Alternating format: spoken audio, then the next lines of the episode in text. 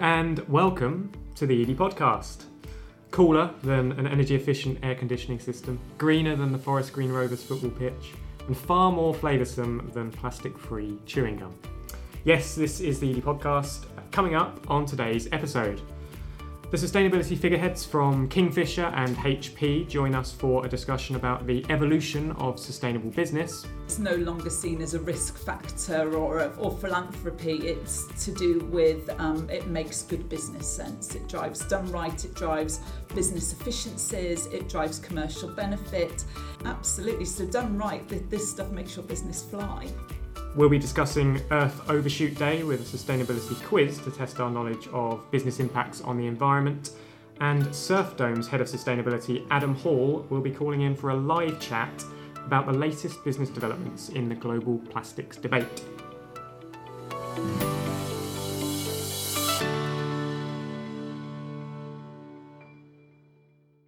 So, yes, uh, there we go. Packed episode for you today. I'm joined as ever by the rest of the ED editorial team here in the studio.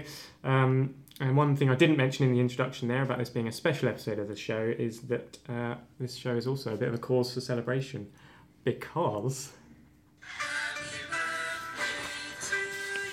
That's right, it's our very belated. Uh, there we go. It's ended already. Thanks, Matt. Um, very belated uh, birthday celebrations for ED's official 20th 20th anniversary uh, as a business media brand in sustainability. Um, Matt's perfectly timed uh, playing of that music is just one part of what he's put on for us today. That was, that was me singing. That was there was no music there. I've got little drum set in the corner and everything. But uh, explain what's around us, Matt, because we have got a little bit of a celebration going on. Yeah, I mean, of course, we, we've been been harking on about the fact that it is our 20th anniversary for a while, and I thought we haven't actually haven't actually you know um, championed it through a, through an official birthday party. So I I popped down to Sainsbury's earlier, um, picked up a nice Colin the Caterpillar cake because there are no other cakes worthy of a birthday party in my opinion. We're not going to like that because we're in an office and a lot could go wrong. Very true.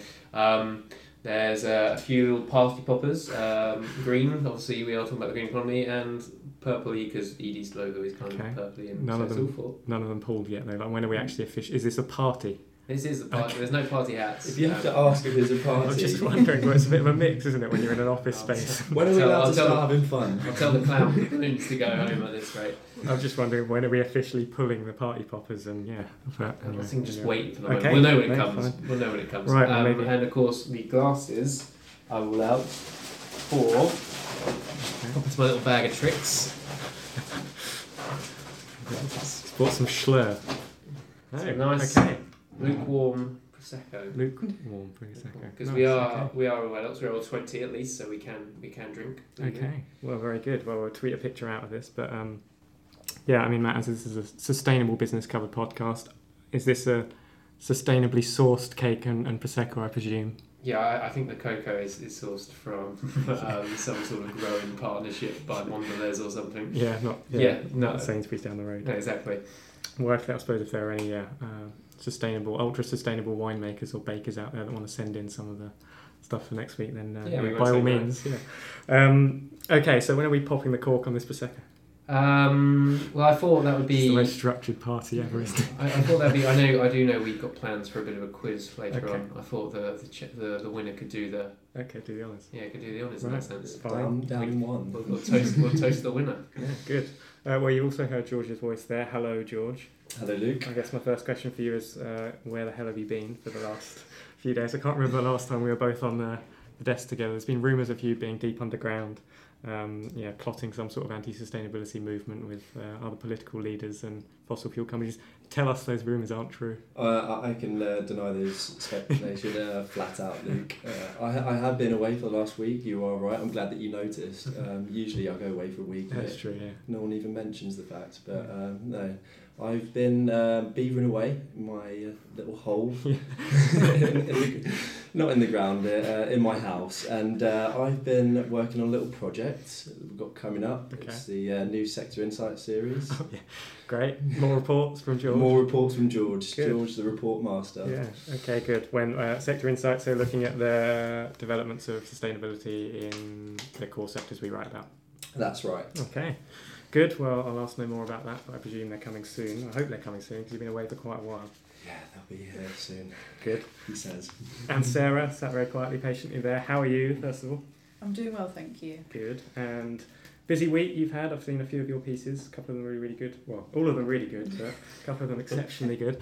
Um, yeah, so has it been a good, good week for you? Heavy praise there, Luke. Yeah. Um, it's well, summer can get a bit quiet, what with Parliament being in recess and everything. Mm. But it's been a really packed week so far for news. Our newsletter was very um, jam packed this week, with our most read story probably being our Earth Overshoot Day. Yeah. Um, content which covers not only what the day is, who organises it, and why it's falling earlier every year, but what businesses can do to push it back. Okay, well, we'll be touching on that. Say no more. We'll be uh, coming back to that with the quiz later on. Um, okay, so I suppose, yeah, this is us about us being 20 years old. Um, it's worth updating listeners on exactly what we're doing content-wise for them uh, around the 20th anniversary. So what's what are we doing? How's it coming along? Who wants to give me an update on this? Because I genuinely am a bit behind on where things are at. Um, yeah, I think I could probably provide you with a little update. So um, I think we're about halfway through the series now. I think we discussed in the last podcast we had got a load of uh, exciting content ideas that are now coming to fruition. hmm Um, This so is the 20th, 20, 20 years of ED series, editorial series. That's right. Yep. Um, uh, celebrating 20 years of corporate sustainability Mhm. um, and all things related to that. So we've had variety of of um, si- variety of uh, content going out on the website. Um, so we've had. Um, a feature from me, which is on green policy over the last 20 years. I've Start, started with your own.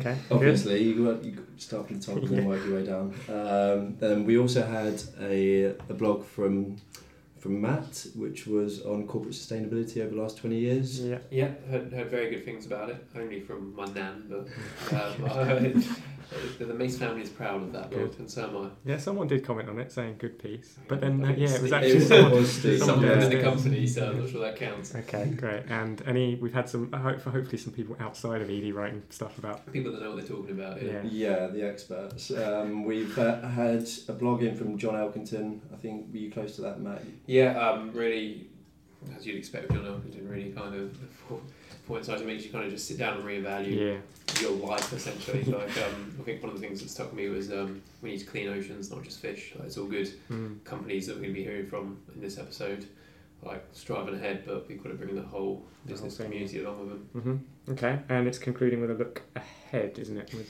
Yeah, so we are in the process of reaching out to kind of 20 um, thought leaders hmm in the sustainability sphere, um, trying to get from different sectors as well, so it's not just uh, retail or something like that. hmm And they're going to have a look and see, and just you know, give us a little summary of where they think sustainability is heading, what are the skills that are needed, what are the, the trends that will shape the CSR agenda.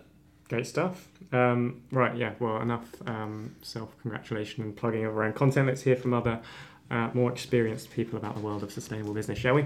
Um, so, Matt, uh, where are we heading first? So, um, as per usual, we're off to London. Um, And as per usual, this is one of your interviews. home from home, yeah, yeah. Okay. One of my one of my interviews, as per usual as well. We like consistency on the podcast. It keeps the keeps the listeners coming back. Um, so yeah, I went off uh, to London um, to speak to Kingfisher's head of sustainability, Caroline Laurie, and uh, HP's global director of sustainability operations, Kirsty McIntyre, Mhm. um, at the kind of HP summit.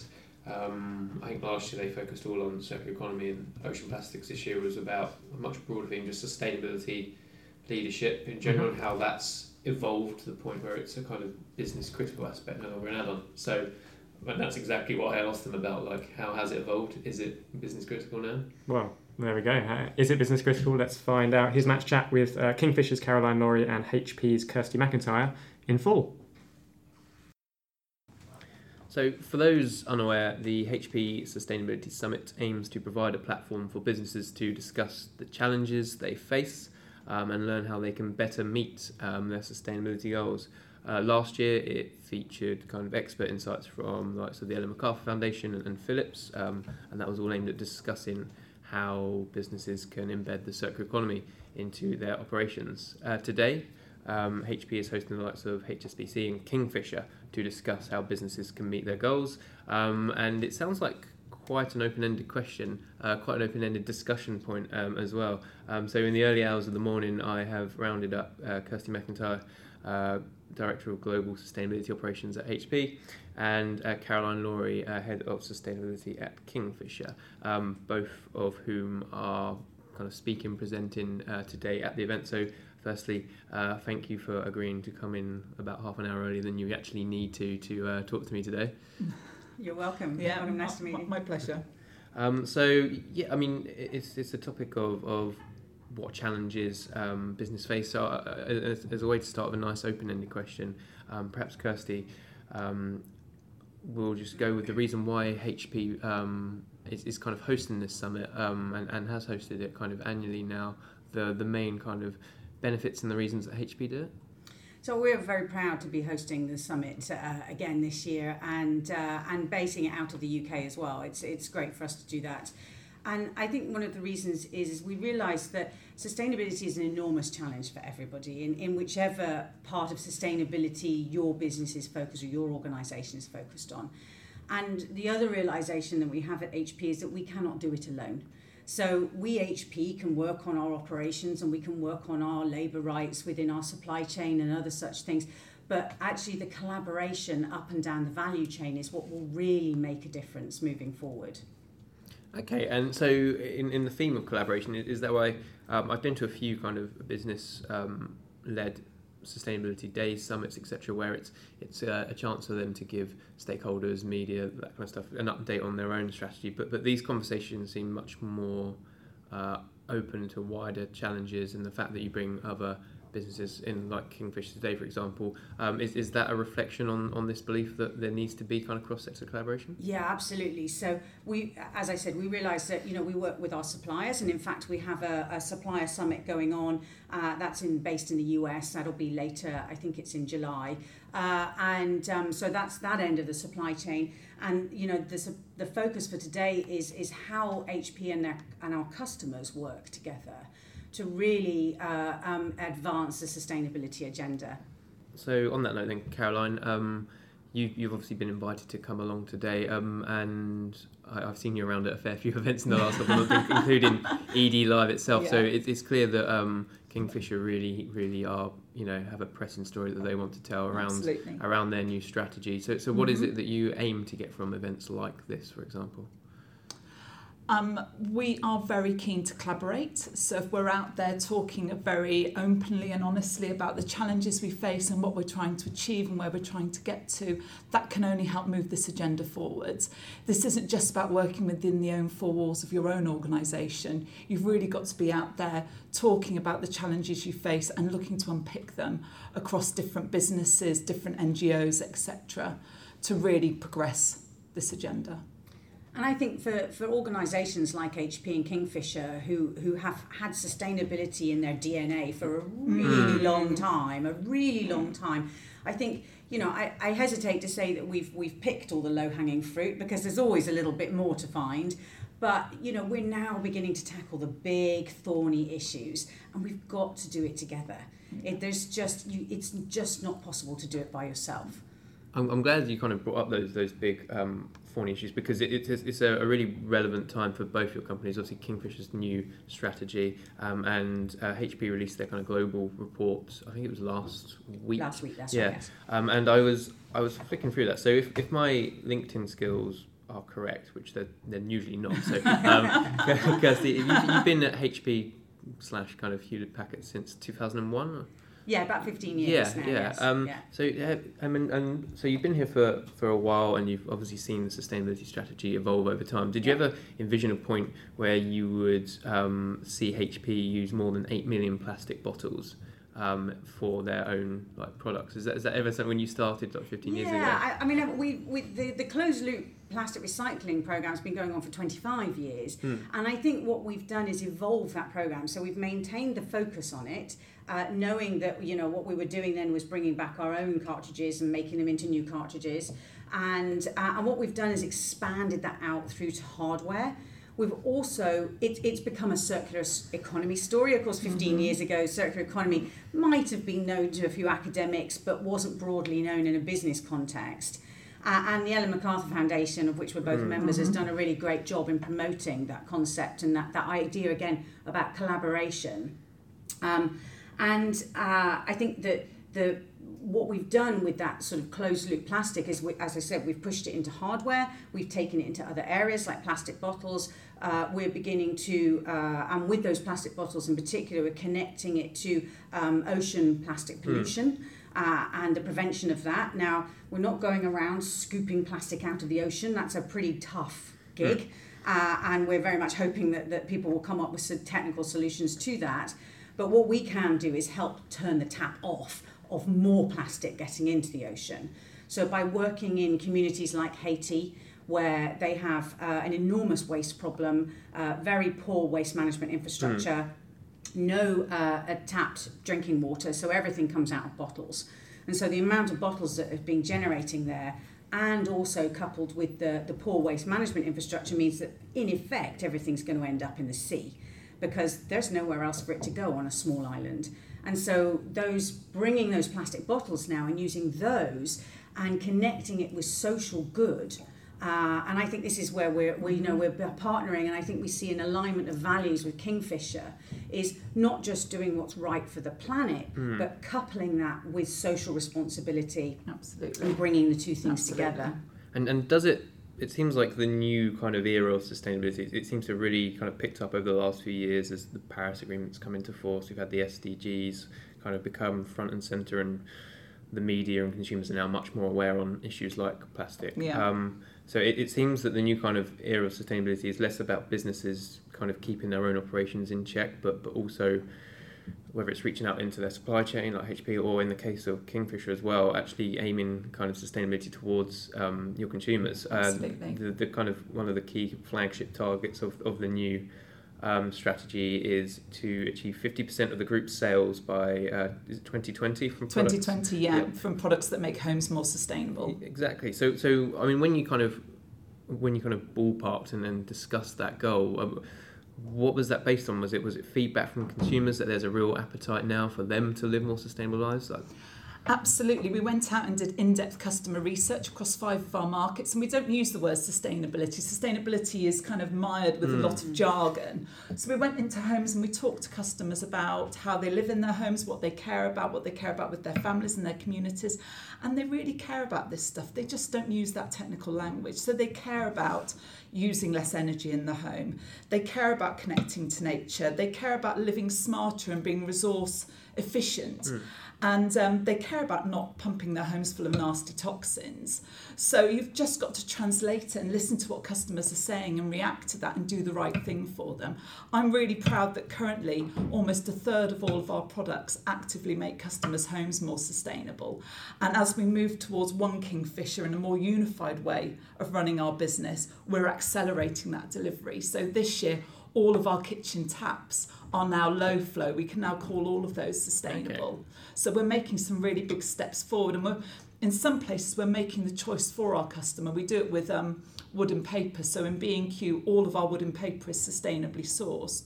So customers come into our stores and they haven't got to make a decision between that's sustainable and that's that's not sustainable. We just do the right thing for them. So it's, is it I, I, don't want to use the phrase choice editing, but it is in the sense that there, there is yeah, absolutely yeah. There, there is. We're moving more and more into that space. Okay, that's so yeah. looking at moving our, all of our paints to low VOC levels, etc. Because customers, are, there's about thirty steps in renovating a bathroom. Mm. What you can't do is then ask them to think about building sustainability decisions into that because they've got enough going on. They want to trust us to do the right thing for them. Okay. You probably find that similarly yeah, within HP, don't I think you? I think it's a very good point because you know it is it is about it's about doing things right. And, and sometimes you do have to do it as choice editing, and then mm. sometimes you allow people to make their own choices and you you explain the choices. I resonate very much. I'm doing a huge house renovation at the moment, and the decisions yeah. just oh. are blowing my mind. And yeah. of course, knowing what I'm knowing what I know, I want to make the right choices. But man, so you know hard. when mm. when the builder's saying, okay, so what doors is it that you want? And I'm not going. uh, uh, I haven't really looked at doors yet, but I want to make sure that they're sustainably hmm. sourced. Mm. And so I think you know B&Q making those decisions or Kingfisher making those decisions for me when I go to a store, it just takes that headache away, even for someone who knows what they're looking for. Yeah. And I think at HP we do the same. So we have a, z- a zero deforestation goal around all of our own brand paper, all of our packaging, and then all of our paper that goes inside boxes to tell you how to set your printer up. And in fact, we'd love to move away from that, but there are regulations around a lot of paperwork in boxes, unfortunately. But uh, so so we also do those that sort of choice editing in, in a way, just because uh, it, it's it makes it easier for people. It's a really important point. So we're very fortunate in that our IT procurement colleagues are very engaged on this agenda. So when they were out looking to buy our new printing solutions, they had sustainability in their mind. Now it had to be right, the right service, it had to be at the right price, but they also wanted to tick that sustainability box. And they felt that the service that HP could offer was the strongest Okay. that they saw when they went out to market. So, and, and the words that our, my IT procurement colleague used was that because we're buying printing as a service, we're letting HP do what they're best at. Yeah. And that allows us to do what we're best at. Exactly, exactly. And uh, thanks for saying that because you know it, it's it's not always easy to make happen. You know, I Yeah. mean this stuff is quite hard, and you know the mindset change, particularly around buying products as a service, uh, as opposed to buying them outright. I think, you know, and that's where the Ellen MacArthur Foundation mm. and, and that's why we joined them is to mm-hmm. help people to get their heads around those sorts of things. And, and to then think about what, what we like to say is that what we do is we give our customers the technology so that they can go away and innovate of their business so that they don't spend all their time thinking about their IT solutions or their print solutions. Yeah, yeah. They go away and they work on their sustainability Yeah. goals and we contribute in a small way towards that with the paper, with the energy efficiency of the printing, with the recycling of the printers at end of life, all, all of those sorts of things. And um, I'm really interested in that that kind of move away from a transactional relationship with consumers and, and other businesses to, to that service based one. I mean, Caroline, you mentioned that you don't mention the, the S word to, to consumers. I mean, in, in, basic terms, HP's offering, do, do you champion sustainability as uh, when you mention these kind of service based models, or is it a case of this is an easier way for you to make money essentially? Well, I think it, I think you have to tailor your message to your customer exactly the way that, that Kingfisher is doing with their consumers. It's like uh, some customers you can dive straight into that really technical sustainability conversation. Other people you may start with, you know, the serv- is the service right, is the price right, and then oh by the way, Yeah. you can achieve X Y Z in a sustainability way. So Yeah. for customers like Kingfisher who have a managed service, be it on a print side or a PC side, we generate what we call a, a you know a customer sustainability report. Mm-hmm. Now we can change the words if that doesn't fit, Yeah. but it basically means that when you return your the products that you've you've leased or bought from HP, it could be either way, uh, we'll generate a report for you which shows you you know how much we recycled, how much we refurbished, what did that save you in terms of energy, uh, you know CO two, landfill, Okay. what do we do the materials, etc. And we can tailor that, of course, depending on what that customer's is most interested in from a sustainability perspective. Everybody has different takes on on. It's a huge topic. to give you an example of that, so we're very passionate about uh, wooden paper with sustainably sourced wooden paper in our business. We've been on a 20 year journey. We were fundamental in the setup of the FSC certification. Um, and so I know that the managed print services we buy have saved us 33 million sheets of paper last year, which is the equivalent of not felling about 4,000 trees. Okay. And now, with our aspirations around wooden paper and sustainably sourced wooden paper, that's a really great stat for us to use in our business. And um, I want to talk a little bit about um, the, the finance side of it. It used to be, well, when I, I've been at ED now for three years essentially, and around that time there was still the notion that sustainability and, and commercialization or sustainability and profits, they can't really go hand in hand. But I mean, Kingfisher, you've got that, that goal to generate half your sales through sustainable Yeah. products.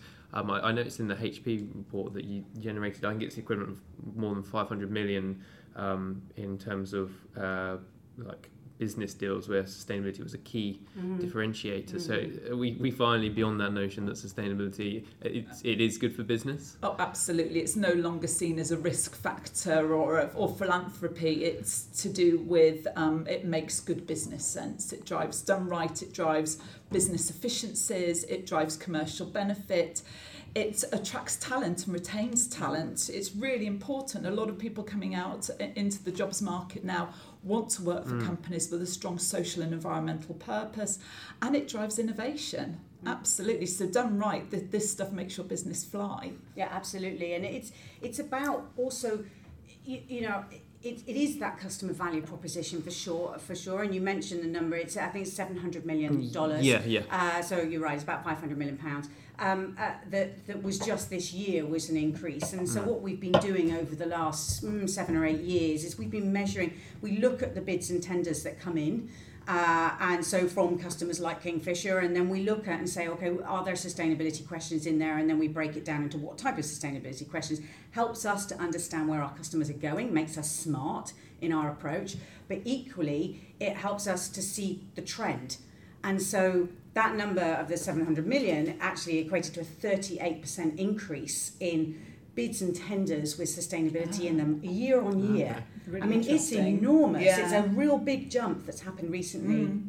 And I think some of those issues around, you know, David Attenborough talking about ocean pollution, I think the Paris Accord and and the US and, and you know, those the sort of changes have really I think a lot of people are Mhm. more are more aware of, of Yeah. these bigger environmental challenges at the moment.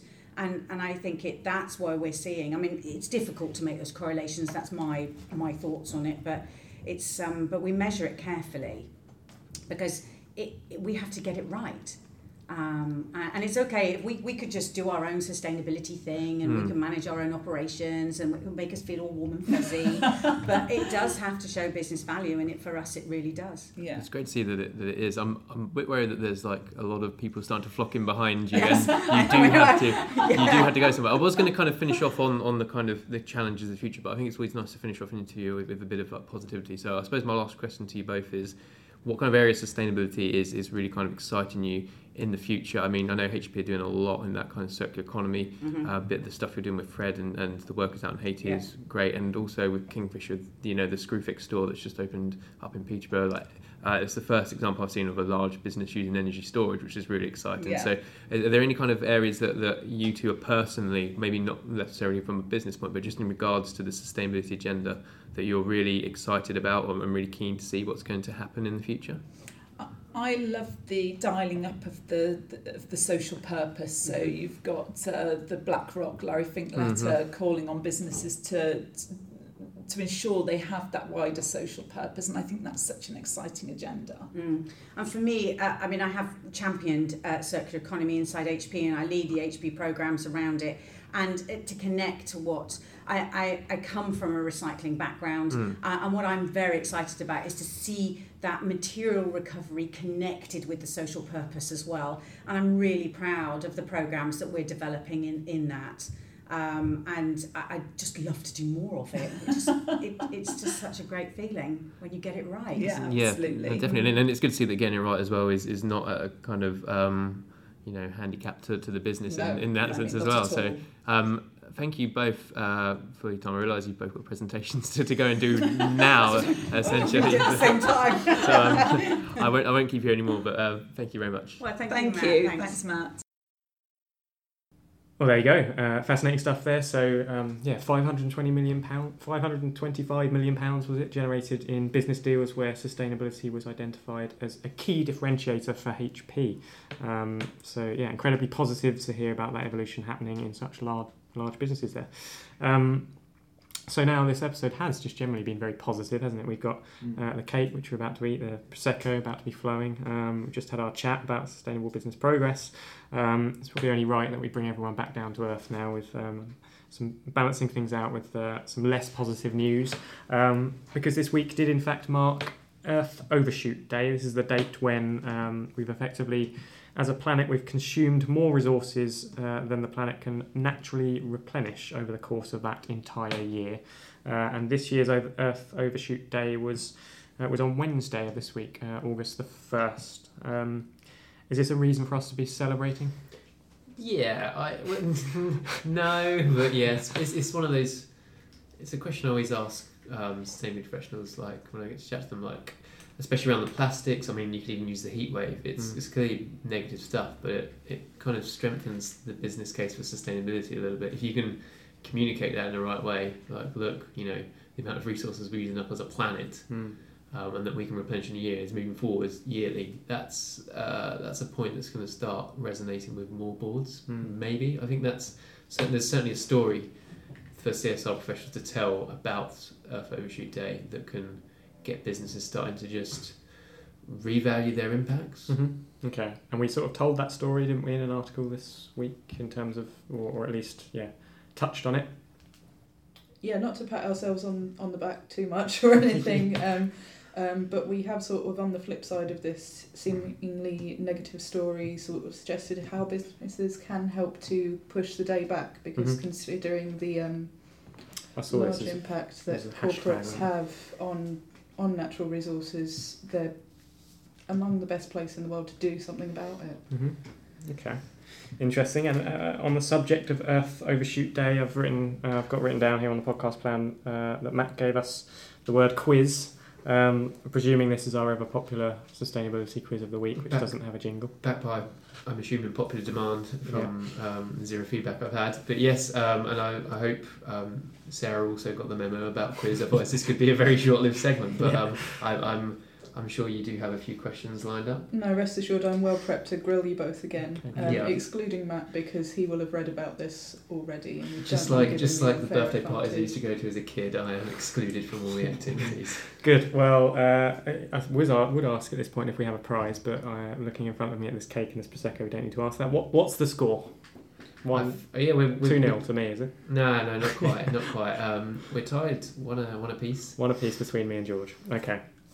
Right. Uh, Quizmaster Sarah, uh, what have you got for us? Is it the same format, as in we're we're writing things down, closest wins, or Um, it is the same format. It's all numerical, so closest wins as Okay. usual. right? You ready for this, George? Mm. Ready as I'll ever be. Right, so as we've already covered, Earth Overshoot Day was the earliest it's ever been. Um, it fell on August 1st, but when the Earth first went into overshoot in 1970, it was actually in late December. Um, but as this is a special birthday episode, I'd like to know when Earth Overshoot Day was, when Edie was founded 20 years ago. Closest date takes the point. I can't even remember this one. Okay. So just to recap, it started in 1970. They started tracking Mhm. this, Yeah. and in 1970, Earth Overshoot Day, as in we'd used up all our resources by December December 29th. in 1970, and Yeah. now 20. Where August are we? 2018. That was August the easiest part of that August question. Right, okay. So it's going to be somewhere in between there. Okay. All right, this is a good question. Hmm. Bonus hint it's moved one day year on year between last year and this year. Okay. Okay, so we flatlined. Mm, not yet. No. okay. Um, mm, 20. Right, I've got an educated guess here. I've got a guess. It's probably not educated. Uh, 20 yeah, okay. Right, go on then, George. I'm going for Bonfire Night, November the fifth. Oh, remember. Uh, I've gone also for November, but the 21st. George has just chipped it. Ah. Um, it was actually on September 30th, Oh, meaning wow. you were both actually much more optimistic than. Yeah. What, or were we? As in, I was thinking that the that the majority of good work had happened within 20 years. It's a completely, I'm wrong, but Mm. anyway. Yeah, so good. Right, okay. So when was it? Sorry, September. September the 30th. September 30th. Wow. Okay. Don't know how to feel about that. Right. One nil to George. Question two. Um, moving away from dates, so the people that put together Earth Overshoot Day are continue to estimate, like last year, that we would need 1.7 Earths worth of resources to sustain ourselves hmm at the current rate that we're consuming. Um, this is a global estimate, um, but what would the equivalent be if we all lived like the average UK citizen? Mm. That was a good one, actually. it's quite a good way of looking at it. I've not. Are we more sustainable than other? There's, there's the that would question. be telling, George. Um, Hmm. Okay. Uh, 1.7 is the national, again, well, the global The global yeah. average. average. it's the national one. You have your answer. Uh, okay. Right, Yeah. Hit me with your best shots, guys. okay. 3.8. Mm, I've gone 2.5. And it's actually 2.9, which I think puts George just ever so slightly Right, great. close. How many is this out of? um, well, the uh, my ne- my bonus point would be for which nation would be the most Earths. Okay, so it's out of three. So you've already won So this I've but- already by won. this point. So which was the question? Um, but I will answer it for you because George has already answered. It's out of five at the moment, which goes to the US, which has taken that um, wow, interesting. unwanted crown, if you will. Well, there we go. Well, George has taken a crown himself. I can Uh, see that Prosecco calling me now. Congratulations, George. Well done. Well Thanks, done. Luke. I can tell the sincerity in your voice. Yeah. So clearly, uh, if that quiz told us anything, then it's um, yeah that I'm not sufficiently expert enough to be running a podcast on sustainability leadership. Um, and so I think this is a, a good point to introduce our very special guest uh, for this episode of the show. Um, and I believe this is a first for the Edie podcast, unless any happened while I was away. Um, might have been a couple of like um, pocket dials accidentally, but this is the first deliberate one. Good. Well, this is a, this is a live phone in, so that's how uh, technologically advanced this podcast is now. We're going to call someone up and uh, yeah, play the audio feed into the into the microphone. Um, and so, if the technology has worked correctly, we now have on the line uh, Adam Hall, who is the head of sustainability at the retailer Surfdome. Adam, are you there? Yes, I'm here. Hello. Hello. sir. how are, how are you? I'm very well, very well. Thank you. Good. Um, yeah, well, thank you first and foremost for, for joining us. Um, the last time we spoke, I think it was when you were just about to take a seat on the Mission Possible sofa, being interviewed by Matt at Edie Live in May. But um, yeah, clearly one journalist wasn't enough. We're all surrounding you now. Um, how have things gone since? Are you enjoying this uh, endless summer? Yes, it's fantastic. It's a bit concerning, but um, it is great. You know, it's fantastic to see people out enjoying the weather. So, yeah. Good. Great. And um, yeah, the surfing enthusiasts uh, among our listeners will have heard that little subtle pun I inserted into that last opening question. Um, but for anyone who doesn't know Surfdome, Adam, do you want to just quickly uh, explain who they are and uh, what you do there? Yeah, absolutely. We're, we're Europe's largest action sports retailer. So predominantly our customers are in the oceans, um, enjoying a wide range of sports, but predominantly around the, the surfing sector. Um, but we do cater for snow sports and skating and a wide range of outdoor sports. So um, essentially, and, and this is the crux of our conversation, our customer base is, is very environmentally minded. Okay. Okay, interesting. So, and that was going to be my sort of question to introduce this conversation was about sort of how, but also why sustainability has become such a key part of the Surf Dome brand. But it sounds like that is partly led by the, the consumer in the first place. Yeah, I think so. I think it's a combination of, of, of, of a, few different things. It, obviously, we, we're very much invested in sports ourselves. You know, a lot of the, the, the, you know, the people that work in the business and, and myself in particular, um, we love the sports. We're out there, out there in the environment and we're on the very front line also. But obviously, our customers are, are, are experiencing the changes in the environment um, day in, day out um, through the sports that they enjoy. So it's, it's, it's customer led, but it's, it's also led by us because we know that we want, we want to do this. We, you know, we, we know we should do this. Um, and, and our customers um, have either responded to that or they expect it from us. We haven't quite figured out which yet. Um, yeah, so uh, this is George here, Adam. Um, so, Hi. Yeah, well, I'm I'm quite interested in you know the fact that the Surfdome's launched about, about ten years ago now. I think possibly slightly longer. Um, and I, I think you've mentioned yourself uh, it didn't quite have the reputation for sustainability. Um, and now you know things have completely changed to the point where you're being ranked as one of you know the top brands, uh, helping to save the oceans. And I, I'm wondering how you've managed to um, deliver this uh, successful sustainability um, business model in such a short period of time. You mentioned there the fantastic customer support you've received, but I'm guessing you can't have achieved what you have achieved in such a short period of time without um, boardroom buy-in. So maybe you could talk about that for a bit. Yeah, absolutely. Yeah, it's. It, I- mean, first and foremost, um, Surfdome actually was we're doing quite well sustainability wise, um, but just through um, the kind of standardisation of what you should do. Um, but we reached a point in 2015 where we, we, we looked at, um, in particular, plastic pollution. We, we, we were becoming very aware of what was on our, be- our beaches. And we started looking at all the different aspects that we could actually have an impact and, and how we could influence our wider sphere of businesses or customers around us actually to join us on that journey. Um, so first and foremost, that, that was sign-in from senior management. It actually came from senior management that we need to tackle um, plastic pollution. So I, I think that's a that's a, a, a, huge key driver, and it continues to be today uh, with a, with renewed vigour actually. Um, but it's a very key element that you need to have sign-in from from from your top people. Um, and it's filtered down through. Um, but actually, I, I, think probably the key point that I would take away from, from our experience is we went straight for the really big impact stuff first. Um, if, if you concentrate on the elements that actually take a lot of time and, and, and absorb a lot of resources and work, um, you, you're not showing results. So it, it, it can stagnate a project. If you just go in there with some real big hitting, big impact, um, environmental factors or, or wins that you, you, can, you can provide for the environment, that you can make a bold statement about and actually suddenly get the buy-in from the rest of the business, that, that full wow factor and the buy-in from your customers, you, you, you've suddenly got the wind in your sails. You've got momentum to go and start tackling those more complex um, issues you know you need to get to, mm. but don't do those first. I mean, I think that was that was key for us. We just went in and we, we did a full breakdown of all plastic in our business and actually just highlighted all the elements that we needed to change and then we looked at the ones that actually either were cost neutral, so it wasn't it was going to put wasn't going to put a strain on the business.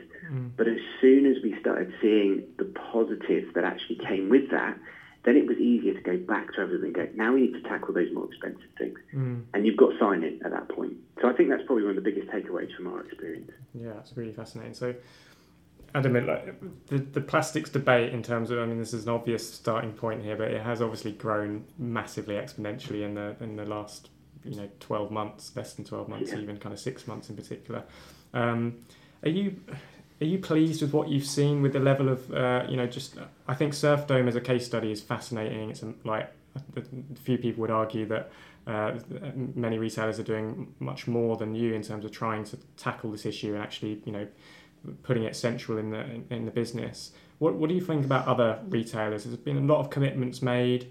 Um, is it is it pleasing to see? Is there stuff you're seeing that you're you're not quite happy with, or you think other retailers should be doing more of? Yeah, absolutely. I mean, look, it, it's all positive. You know, if, if people are making statements and people haven't, we wouldn't we wouldn't have this conversation five years ago. You know, it, it, it wasn't even a, a, subject. So actually, the more conversations around it, the more commitments is, is, is all positive. But we all do have to have that greenwashing radar on. Mm. and we all have to be very, very careful of, you know, are, are, people just using, or businesses using this just to jump on the bandwagon? And, and I'd, I'd put a question back to everybody in, in on, on, the table and, and, and, all the listeners. You know, is, is, is, is, is a 74% achievement that we achieved back in 2015 stronger than 100% commitment in 2025? I don't know. What's, what's stronger? Um, mm. So that's that's something that I think we need to be aware of. You know that commitments are words. You know, until they happen, it, the environment is still being damaged. Mm. Um, so I think you know it, it's, it's positive, and I, I absolutely 100% applaud um, all the businesses that are, are, are setting targets and, and, and putting commitments in place. But there are often five or ten years between that actually actually will happen, and you've, you've got to question how much damage will we do in those five and ten years? Ir- ir- irreversible damage as well. Mm. So, you know, t- the, we, we, need to take action now, um, and, and, the sooner the better. Um, and, and and pushing out those deadlines further and further away, um, the environment's not going to thank us for that. Mm. True. Yeah, no, moving on from what you said about um, greenwashing as well, it's really great to hear about your switch from plastic to cardboard, which is um, as Luke said, notably bold and perhaps a lot more ambitious than other retailers. Um, mm-hmm. But in this drive to sort of prevent greenwashing and effect change as soon as possible, do you, you think there's a danger of organisations making sort of um, knee jerk reactions which might have unintended consequences? Um, and if so, how can we sort of balance um, making sure that we're making a real sustainable switch with the sort of fierce urgency of the issue. Yeah, absolutely. That's, that's, that's a super valid point. Um, and I, I, I think on the whole, uh, that, that I, I'm, in, I'm in two camps here. So sometimes you have um, the, the objectors who, who come back with an argument that if you're not 100% perfect, it, you shouldn't do it. And, and that's where we get stagnation, and that's where progress isn't made.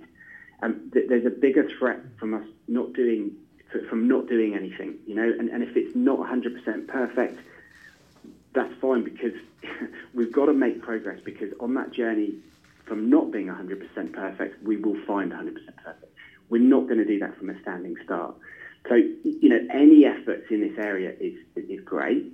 However, there are some glaringly obvious and, and mismarketed solutions out there that, that businesses um, are unwittingly falling into the trap of. And, and I think it's, it, it's becoming very obvious, particularly around the OXO additive. Mm-hmm. Um, so that the, the OXO additive that you add to standard plastic, which means it breaks down into smaller pieces, is being marketed by as biodegradable. It's not.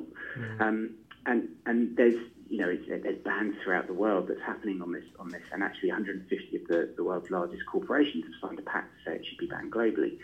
But you know, that's just one of the pitfalls, and there's there's lots and lots of um, plastic alternatives and and plastic derivatives that that are um, are concerning. You know, they're they're they're being mis, mis mismarketed, mm. and we do just have to be very careful um, in, in, that area. However, those those intentions um, to, to, to push things forward. You know, let's let's not let's not put those out. let's not dampen those. But um, I, you're absolutely right. We there are certainly big, fastly evolving do's and don'ts, and, and it's becoming clearer and clearer month per month what we what we should and shouldn't be doing in certain areas. There, there are still grey areas too. Mm-hmm. Oh. Sorry about that, Adam. Um, I, I accidentally set up my party popper a bit too quickly there. Um, I think I told you over email that we're um, celebrating our 20th birthday and uh, I accidentally set that one off. Um, that does actually bring me on to one of the questions I wanted to ask, which was um, obviously 20 years ago, Edie had just came about and it's clear you have quite a vested interest in the world's sustainability. So um, I suppose my question is what were you up to uh, 20 years ago when, when Edie was celebrating its, well, not even its first birthday yet? Yeah, I was um, I was in, in Australia making surfboards. Um, yeah, and um, I, I was concerned with sustainability at that time, but I didn't have a grasp on how my daily life was affecting it. Um, but yeah, in Australia making surfboards in Sydney. Where did the transition come from surfboards to sustainability? Um, oh, when was that? That was in uh, 2006, 2007. I, I've always worked in the surfing industry my um, my entire working life, and I took a break in, for eight years. Think it was in, in 2006, and I set up my own business advising small businesses, uh, small to medium sized businesses on how to be more sustainable. Um, and then I came back to the surfing industry and combined both. So, yeah. yeah. There you go. Um, Adam, I'm aware we've used up a lot of your time. I wanted to end with one final point, and I'm putting you on the spot here, but I thought it'd be quite good, given your career and the amount you're doing there, taking the lead on this issue on plastics. Um, wanted to find your find out your uh, one one piece of advice for for listeners to this show, up and coming sustainability professionals um, that perhaps want to kind of adopt a leadership position in, in one or more areas um, in their organisation. What would be your from your experience, what's, what's your one key piece of advice? Um, care about it. Um, you know, really, really invest yourself in it. I, I think the sustainability department is, is, is quite often the most motivated department in any business, and that's because you're working on you're working for two clients. You, you know, you're working for your business, um, and you're working for, for the planet. So um, and our future. So I, I think I think care about it, you know, and, and, and actually, if you care about it, you'll you'll make the right decision in the end. Um, yeah, there simple as that. Well, there we go. Thank you so much, Adam. Apologies for for that. Uh, yeah, sudden uh, sudden popping of that party popper. I can tell you it was a lot louder in the studio than I'm sure it was on the phone. Um, thanks so much. We're about to go and enjoy our, our prosecco now. Hopefully that doesn't go off in the same way. Uh, enjoy the rest of your summer, Adam. Great. Thanks, guys. Thanks so much. Cheers. Cheers Bye. Bye. Bye. Well, uh, there you go. Uh, thanks for that, Matt. Yeah, and the, at the end of that interview, I wonder how loud that would come out on the podcast. Um, yeah, what a man, what a company, fascinating. Um, right now, okay, uh, and now uh, I'm told that the, or I see on the paper here that the plastics is a is a key theme that links us into the, the final two parts of the show because we've got our usual features the innovation of the week and the sustainability success story of the week. There we go said it in one. Um, so who's delivering these first of all? Sarah i know you've taken on a couple but george you've been doing the success story. Are you doing the success story again george or? Um, no, I'm going to be relinquishing my duties, um, hopefully only temporarily. But I think this week Sarah's going to be taking on the sustainability success story. I hope so. Anyway, which, begs, one of my which does, voices? does, does beg, why are you so far away? does beg the question though as well for the podcast listener as to what you are doing here george i mean you've just taken the quiz and you've been you know you won your quiz at, i don't know if you've had You're any trying to win by getting disqualified or something. yeah sorry maybe i'm just taking it out on you George. Sorry, I was told cake and prosecco would be ordered. So Fine. So, Sarah, uh, where do you want to start? Innovation or success? Um, well, they're both on the topic of plastics, Yeah. so we can start either way. I guess we'll start with innovation. Okay, go for it. Um, so our innovation of the week comes from John Lewis, um, Mhm. which announced earlier this week that it's going to become the first UK retailer to stock towels made with PCL plastic.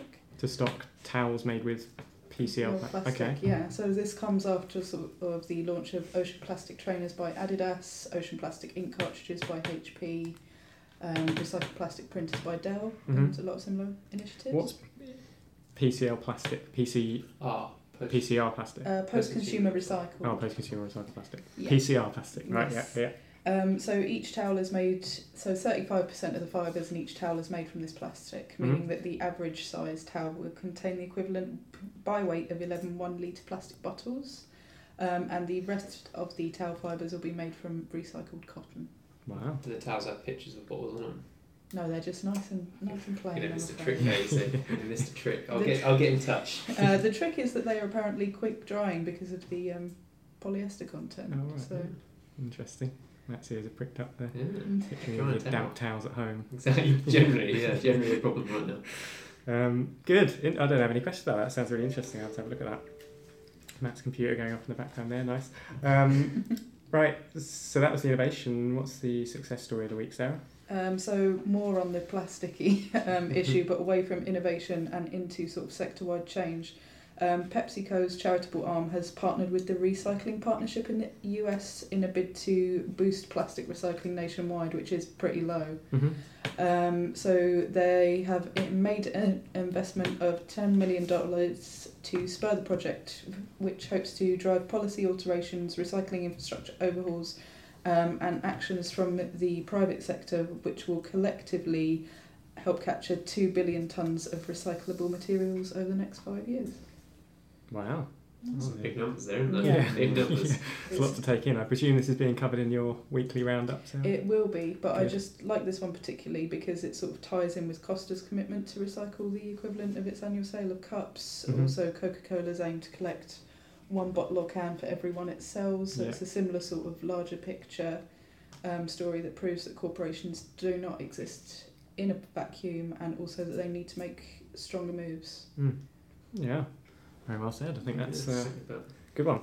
Uh, on that uh, bombshell, as they say, uh, I think that's uh, probably a wrap for this week. Um, a We huge. even popped the. Oh yeah, we've got a pop. Cut Okay, the cake. go on then. Right, who's popping that? Well, George, you won the yeah, quiz. you So. want to do. I've, I've, I've popped too many things on this podcast today. While George is uh, attempting to open that champagne or no prosecco bottle, um, what's coming up next week, Matt? And sort of yeah, watch. Do keep one eye on what George is doing over there. Yeah, we've got electronics on the Pointing it in all so directions. Which is not alright. at my. Don't point it at my face. point in this direction. Yeah. Okay. Put a hole in the wall. So yeah, what's coming up next week? Uh, so uh, the next one's lined up. We still have our supply chain conference uh, Yep. roundup, um, Okay. which, which was a fair while ago. We've had to we've had to rearrange a few things for Okay. birthdays, which I think is which is, I think is fair. Yeah. Um, so we've got um, a jam-packed episode from the supply chain conference with about six or seven um, mini interviews. hmm Um, Okay, he's pointing at my Yeah, face again, a- George there with his bottle. Okay, so supply chain and the other one we've got a green room. Green we do room. have a green room uh, coming up shortly as well. Um, it's with Ramon